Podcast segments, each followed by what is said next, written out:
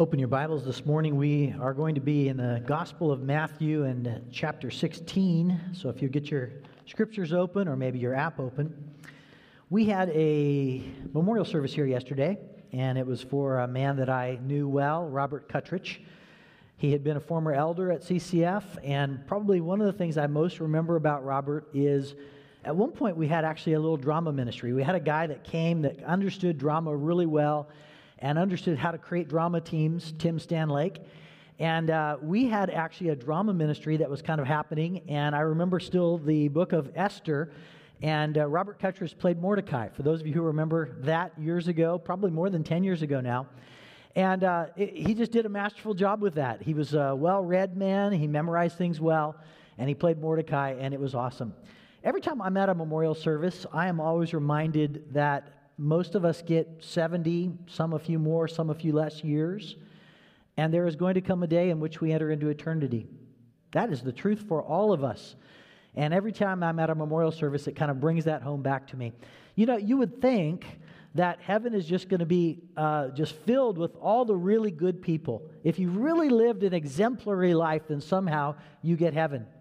And you know, that is not what the gospel says in the scriptures. That's not Jesus' message.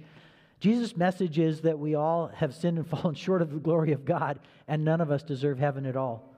And somehow that heaven is given to us, eternal life is given to us through Jesus and through His debt, His life that is paid on our behalf. And so we are individuals that get heaven, but we get it as a free gift, not as a result of anything that we've done. And that's the message of our gospel, and that's such a different message than anywhere in the world today. Every time I'm back at a memorial service, I'm reminded of that, and it makes me grateful to God. Amen? It's a good thing.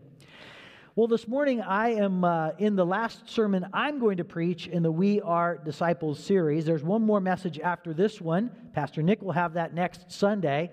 And then we head into our holiday time, and so there will be Christmas messages at that point. But I'm excited for this week to finish off with the We Are Disciples from my preaching standpoint.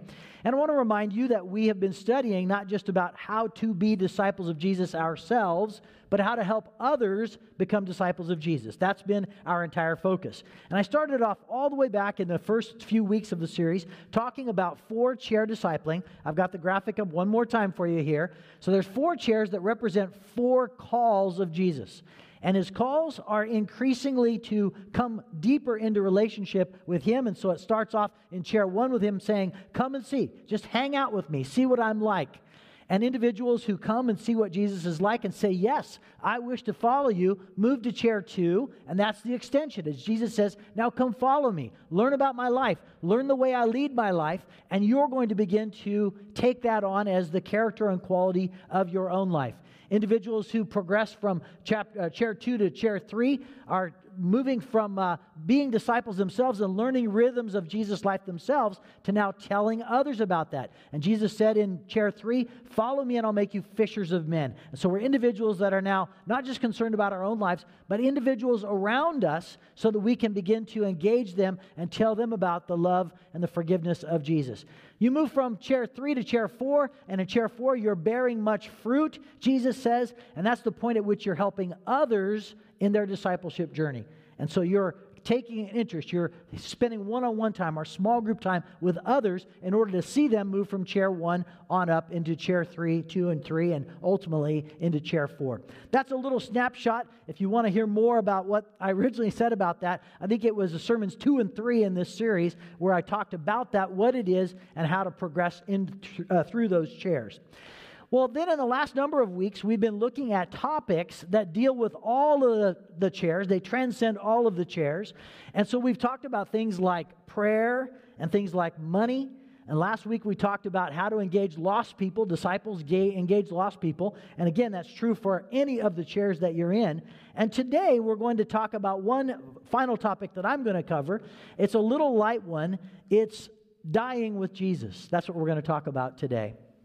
Let me start off today, and I want to show you a picture all the way back from when I was 16 years old, something that was very important to me at 16 years old. And, yeah. Man, there it is, right? I played baseball. I was on the JV baseball team, and I want to talk to you about the first day of practice for my JV year. Before I tell you about that first practice, I need to remind you that baseball is the sport of beer and hot dogs. It's the sport of, you know, you can have a little belly and still play the game, all right? It's not the people that are playing baseball that are probably the ones that are running marathons, if you know what I mean. They are just, you know, out there. It takes a little finesse to kind of learn the game. You got to learn how to hit the ball. And so, again, it's not something that you're going out and you're ultimately having the ultimate of fitness. Now, again, at 16 years old, most of us did have a level of fitness, and, you know, that fades over time. But in that time, you know, that was the kind of the rhythm of how you expected the game to be played. Well, let me tell you about my first practice of my JV year. There was a man who was my coach, Joe Graben, and at that time, he would become actually my favorite coach of all time. But for that day, he was not. We showed up for that first day, and he lined us all up. I think we got out, maybe warmed up our arms a little bit, but then he got out. He said, "Put your gloves down and give me 5 laps. We're like, "Oh, okay, all right, we can do that. 5 laps around the field. Get on that line over there. We're going to do sprints for the next 20 minutes, sprints," and one thing that he called fart lickers. And boy, I don't even remember what that was, but it was bad, all right? And so they were just, you know, all of these laps and running. And go get some water. Let's do it all again. And it was like, what is this guy doing? Is he trying to kill us? And I remember one of the guys actually guys my age, had the audacity to say, "What are we doing? This is stupid." And Coach Graben looked at him and said, "What did you say?" And he fell silent, and we all fell silent. And the rest of the practice had no batting, had no fielding and catching. It was running the entire first practice. Little did we know that that guy who spoke up that day and said, "What are we doing? This is stupid," never came back. He never came back to another practice, and he did not obviously make the team that year. That first practice would become iconic for the way that we would work all year long. Now, again, we would come to the spot where we ultimately would hit the ball and we'd pitch and we'd do all the things that are part of baseball. But he was saying something to us that year about what we were going to be doing, about the tone that was going to be set. And I will never forget that because, again, that day was unorthodox. That day was uncomfortable. And it was just one that will always stick in my mind because it was so different. Now, in the passage today, there is a similar epiphany. With Jesus, it's all going so well, and here we are, and we're seeing him heal people, and he's teaching all the masses, and we're getting free meals of loaves and fishes, and I mean, this is just awesome. And all of a sudden, that comes to a screeching halt because Jesus says some seemingly crazy words about us denying ourselves and dying with him. Matthew 16, starting in verse 21. Let me see if we can make some sense of what Jesus is saying here. Follow along. Matthew 16, verse 21. "From that time, Jesus began to show his disciples that he must go to Jerusalem and suffer many things from the elders and chief priests and scribes, and be killed, and on the third day be raised. And Peter took him aside and began to rebuke him, saying, 'Far be it from you, Lord, far be it from you, Lord. This shall never happen to you.' But he turned and said to Peter, 'Get behind me, Satan. You are a hindrance to me, for you are not setting your mind on the things of God, but on the things of man.' Then Jesus told the disciples, 'If anyone would come after me, let him deny himself and take up his cross and follow me. For whoever would save his life will lose it, but whoever loses his life for my sake will find it. For what will it profit a man if he gains the whole world and forfeits his soul? Or what shall a man give in exchange for his soul? But for the Son of Man is going to come with his angels in the glory of his Father, and then he will repay each person according to what he's done. Truly I say to you, there are some standing here who will not taste death until they see the Son of Man coming in his kingdom.'" Lord, these are some heavy words, and we wish to understand what those words mean to us today as your disciples. So pull any plugs out of our ears, anything that would hinder us in any way, and let us hear very clearly what you say today about being your disciples. We intend to follow what you say. And so, Lord, let us understand that to the depths of our soul now. We pray this in Christ's name. Amen. In our story today, Jesus has told his disciples his plan for the last phase of his life. Jesus has turned his eyes towards Jerusalem, and he's now painted a picture of what the harrowing events are going to be like as the disciples make their way back to Jerusalem with him. And he's telling them, this is what's going to be fulfilled about my life. Now, when Jesus tells them all the things that are going to happen, he's going to have those chief priests that are going to be angry with him. They're going to, abuse him. He's going to actually die and then rise again on the third day. They tune out almost everything else except for Jesus is going to die. That's what they hear him say. And Peter, he looks at around the room, and he's like, is hearing this, and he's like, Jesus must have just misspoke. Jesus, are you tired or are you confused in some way? Because this can't be the way this is all going to go down. Jesus, you obviously need to be corrected because messiahs don't die. Messiahs live. Messiahs are victorious. Messiahs put their feet on the neck of Rome, and that's what we fully expect. And so Peter turns to Jesus and says, excuse me, Jesus, that's not going to happen to you. That will not happen to you. And better maybe a translation of this, somebody translated this passage this way, or this words from Peter to Jesus. God forgive you for saying anything so mistaken or so shocking. So he's almost rebuking, or he is rebuking Jesus, saying, that could never happen to you because obviously you're the Messiah. How often do we do the same with God? We're like, God, we know the way. God, we know what we're doing here. God, we know the path. We're followers of yours, but, there's an obvious path here, and that's the one we're going to take. And so we do the same with God all the time and with Jesus all the time. And Jesus never rebuked a disciple or a person, any person, more harshly than what he's going to rebuke Peter. Jesus even doesn't rebuke the Pharisees as much as he's going to rebuke Peter right now because Peter's words are so out of bounds. It's like maybe a child in a family that puts the whole family at risk in some way, and they're just going to get that stern warning from dad, and that's what happens to Peter. And he literally does a couple of things here. First of all, he shows disdain for Peter's words by literally turning his back to Peter. That's what Peter's going to see as Jesus' back. And then he says two very decisive things to Peter. He says a couple things that are really important. He says, first of all, get behind me, Satan. Now, he doesn't say, get behind me, Peter. He says, get behind me, Satan. And he's saying, at this moment, you are the equivalent of Satan in your attempts to stop me. You're listening more to people, to man, than you are to God right now, Peter. And so I give you the label, Satan. The other thing he says is, Peter, you are a stumbling block. And a stumbling block is one who puts a block or a barrier in the path of somebody else. And he's saying, Peter, what you're doing right now is you're putting a path into the Father's plan for me. I'm being planned to go to a death.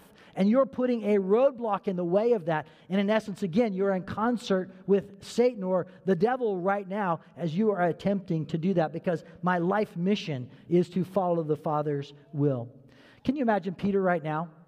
Peter, if you looked at him, he'd be the one that's looking at the ground. He'd be the one that's shoulders are slumped over. He'd be the one that just is feeling the smarts of dad's, really rebuke, or his tongue lashing that he's felt. And to the surprise of everybody, all the disciples that are listening on, Jesus is telling them something very important. He's saying, all of my disciples need to follow in my footsteps. Jesus calls for the willing death of every one of his disciples. And in a short little translation or the short little paraphrase, this is the way I might say this passage. Jesus calls all of his disciples, come die with me. Come die with me. That's the words that Jesus is giving to Peter and all of the disciples who are listening. And of course, they would have the same response as what we would have. Lord, never. What good does that do? What good does it do for us to have a death with you? That's no good. And of course, from the cradle all the way until every aspect of our life, we are taught that there's something that's more important than anything else, and that is to preserve life, to protect life. Think about it for a minute. You leave the hospital and you are put into the little safety seat, and it's just put into the car the right way, and that's the first effort, as it were, to make sure that we're protecting something that's precious, life. And then it's manifested into helmets that are worn every time we ride a bike, safety pill dispensers so that kids can't get into that, code words in case there's a person around who's nefarious. And so we're able to have all of this language and all of these practices in order to make sure that we are protecting something that's very important, and that is life. And all the way until the final days of your life, even in the hospital with tubes coming out of you in every way, there is a message that's being sent. Life needs to be protected at all costs. Keep it safe. And this extends not only to our protection of our life, but there's something else that happens, and that is the maximization of our lives. And especially in America, that's what we really live for, is the maximization of our lives. And there is an equation. The quality of your life depends upon the quantity of your life experiences. And so we live, again, for titles, and that's part of our life experiences that gives us the quantity and therefore the quality of life. We have pleasurable experiences that we want to go have, whether it's a fine meal or it's a vacation or many other things that we would have that would be adding to the quality of our lives. We have things that we own that would be a part of that whole thing. And so again, we're not only seeking to protect life, but we're seeking to enhance life in every way. And Jesus steps into the middle of that and he says, here's my plan for you. Come die with me. Come die with me. And everything that is on the inside of us says no to that. So as Jesus' disciples, I want to explore today, what does it mean to die with Jesus? Why is that important? What results from that? If we're going to be his disciples and these serious words come to us, how do we process those? What do those mean for us? I've got three things I want you to see today about what it means to die with Jesus. First, death means self-denial and crucifixion.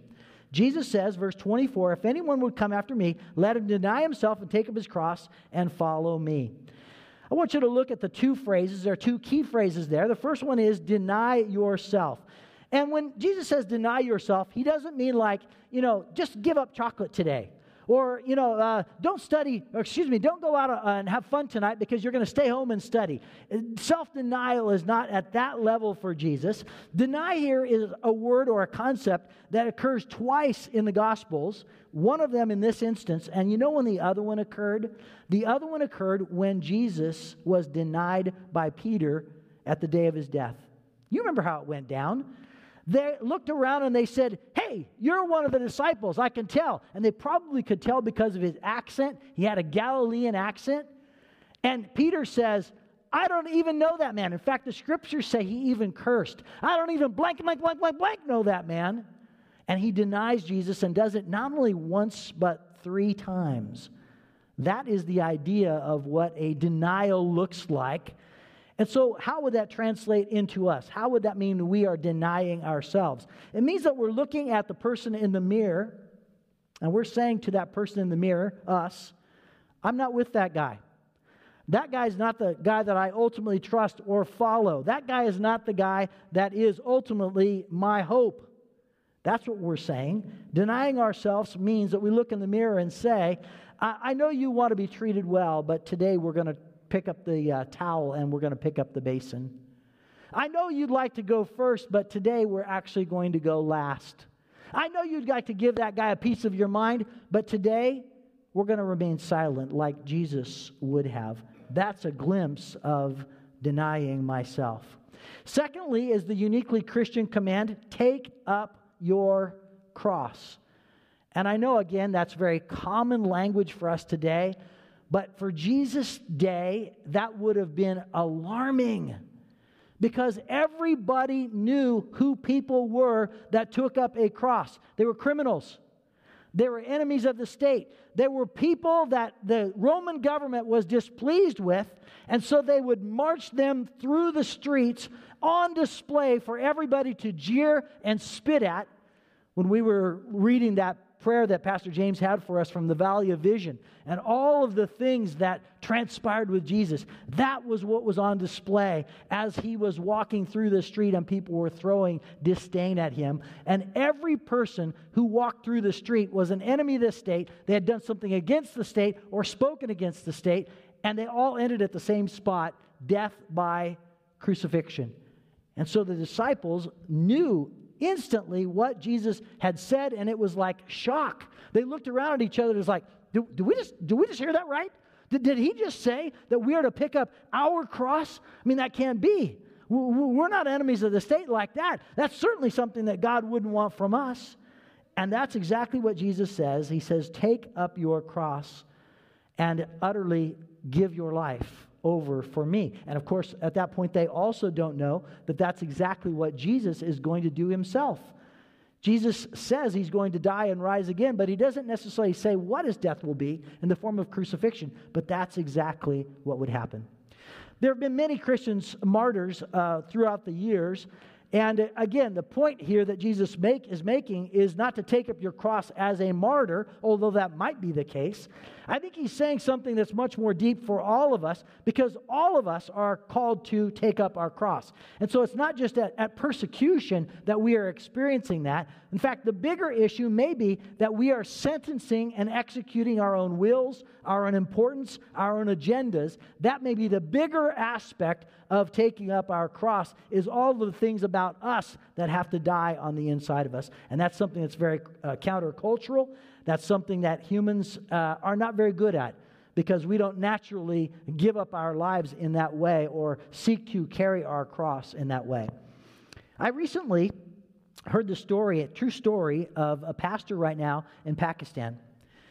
And he will go nameless just because of security reasons, but this pastor in Pakistan is putting together right now a conference for more than 1,000 Christian workers in Pakistan. Now, again, in order to understand the breadth or the dimensions of that, understand that Pakistan today, it's a predominantly Muslim country, and it's illegal to convert. So it's illegal to convert to Christianity. And if you do become a follower of Jesus, you're probably sacrificing a whole lot. You're sacrificing probably your job. You're sacrificing education for your kids. You're sacrificing maybe your family. And so all of those things are happening at that moment.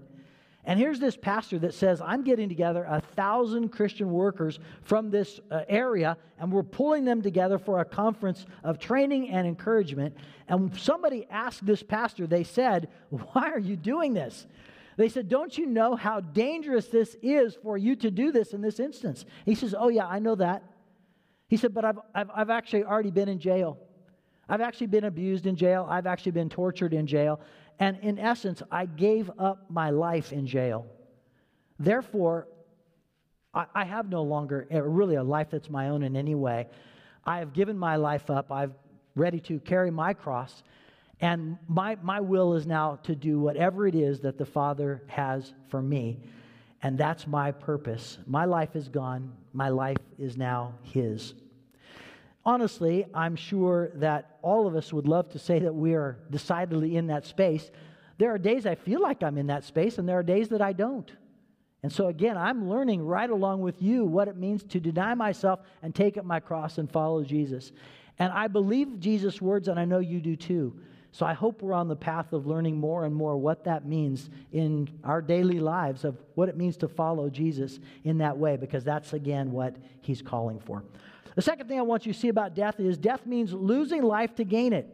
Jesus says, for whoever would save his life will lose it, but whoever loses his life for my sake will find it.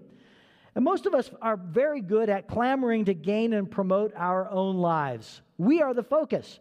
You don't have to look anything further than, Facebook and how many friends do you have, and kind of how are you talking about your own life and promoting the things that you've done. I mean, that's kind of on display for everybody to see, is that we're into self-enhancement, as it were, or self-promotion. And there's all kinds of things around us that are wanting us to kind of go in that direction. As an aside, I always remember that my parents would say to me, and maybe your parents said to you too, Brian, the world does not... Yeah, you say it louder. The world does not. Yeah. The world does not revolve around you. And what great things for parents to remind kids, because it's so easy for the world to revolve around us. And the world is always helping us with that message. It wants us to consider all of the things that are about us. And so there's all kinds of focus upon self. Let me give you some self ideas that are very prominent with today. We have self-help today. Here's a big one, self-actualization today, self-improvement, self-guided tours, self-made men, self-defense, self-assurance, self-care, self-fulfillment, and so many other kinds of self-stuff. And Jesus said the pursuit of self is not the path of life. In fact, trying to save ourselves actually means that we lose life. Now, again, there's some level of self-focus that obviously happens and is not wrong.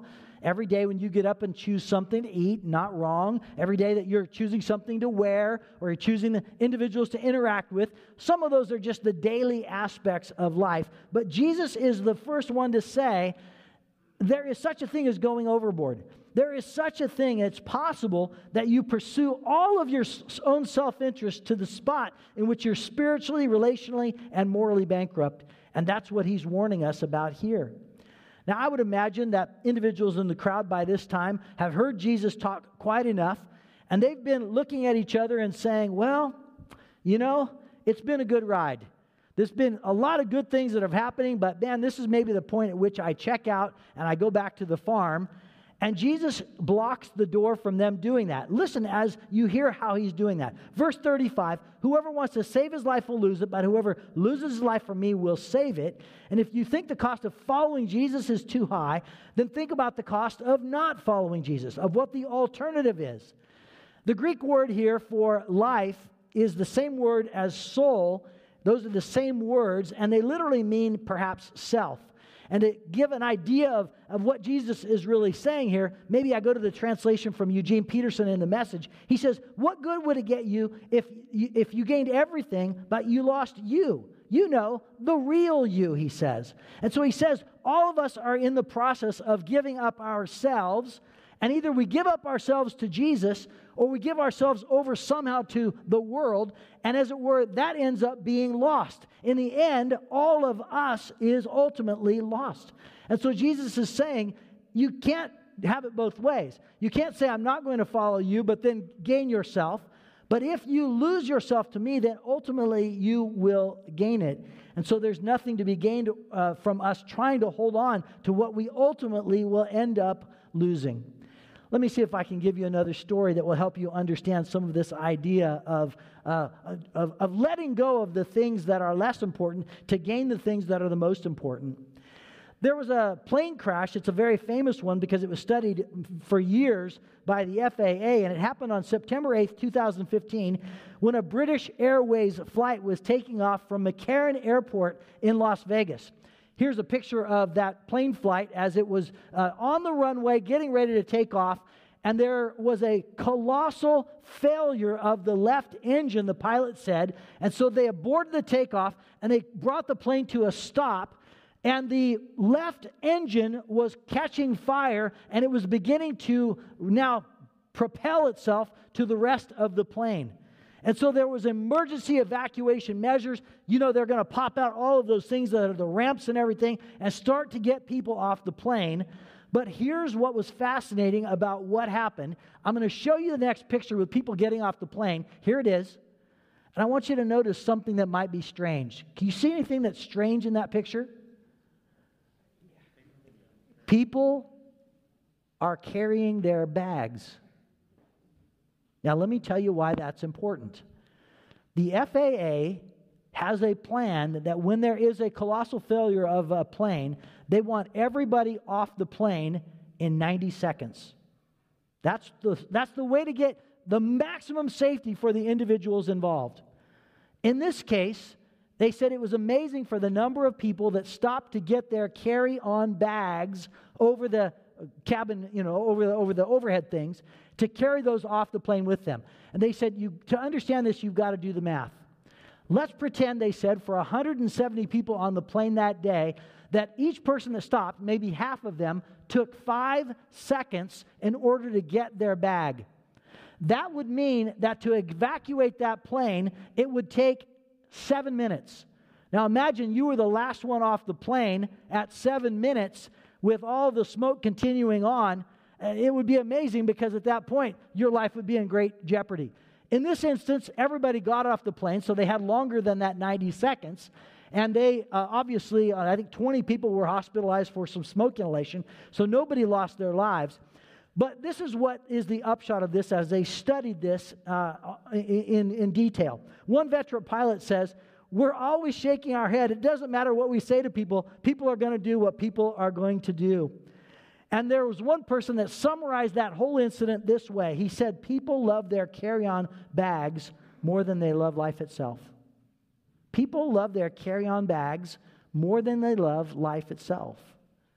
And I think that's Jesus' message to us today, is that we may not choose to actually pick up our cross, deny ourselves, and pick up our cross and follow Him.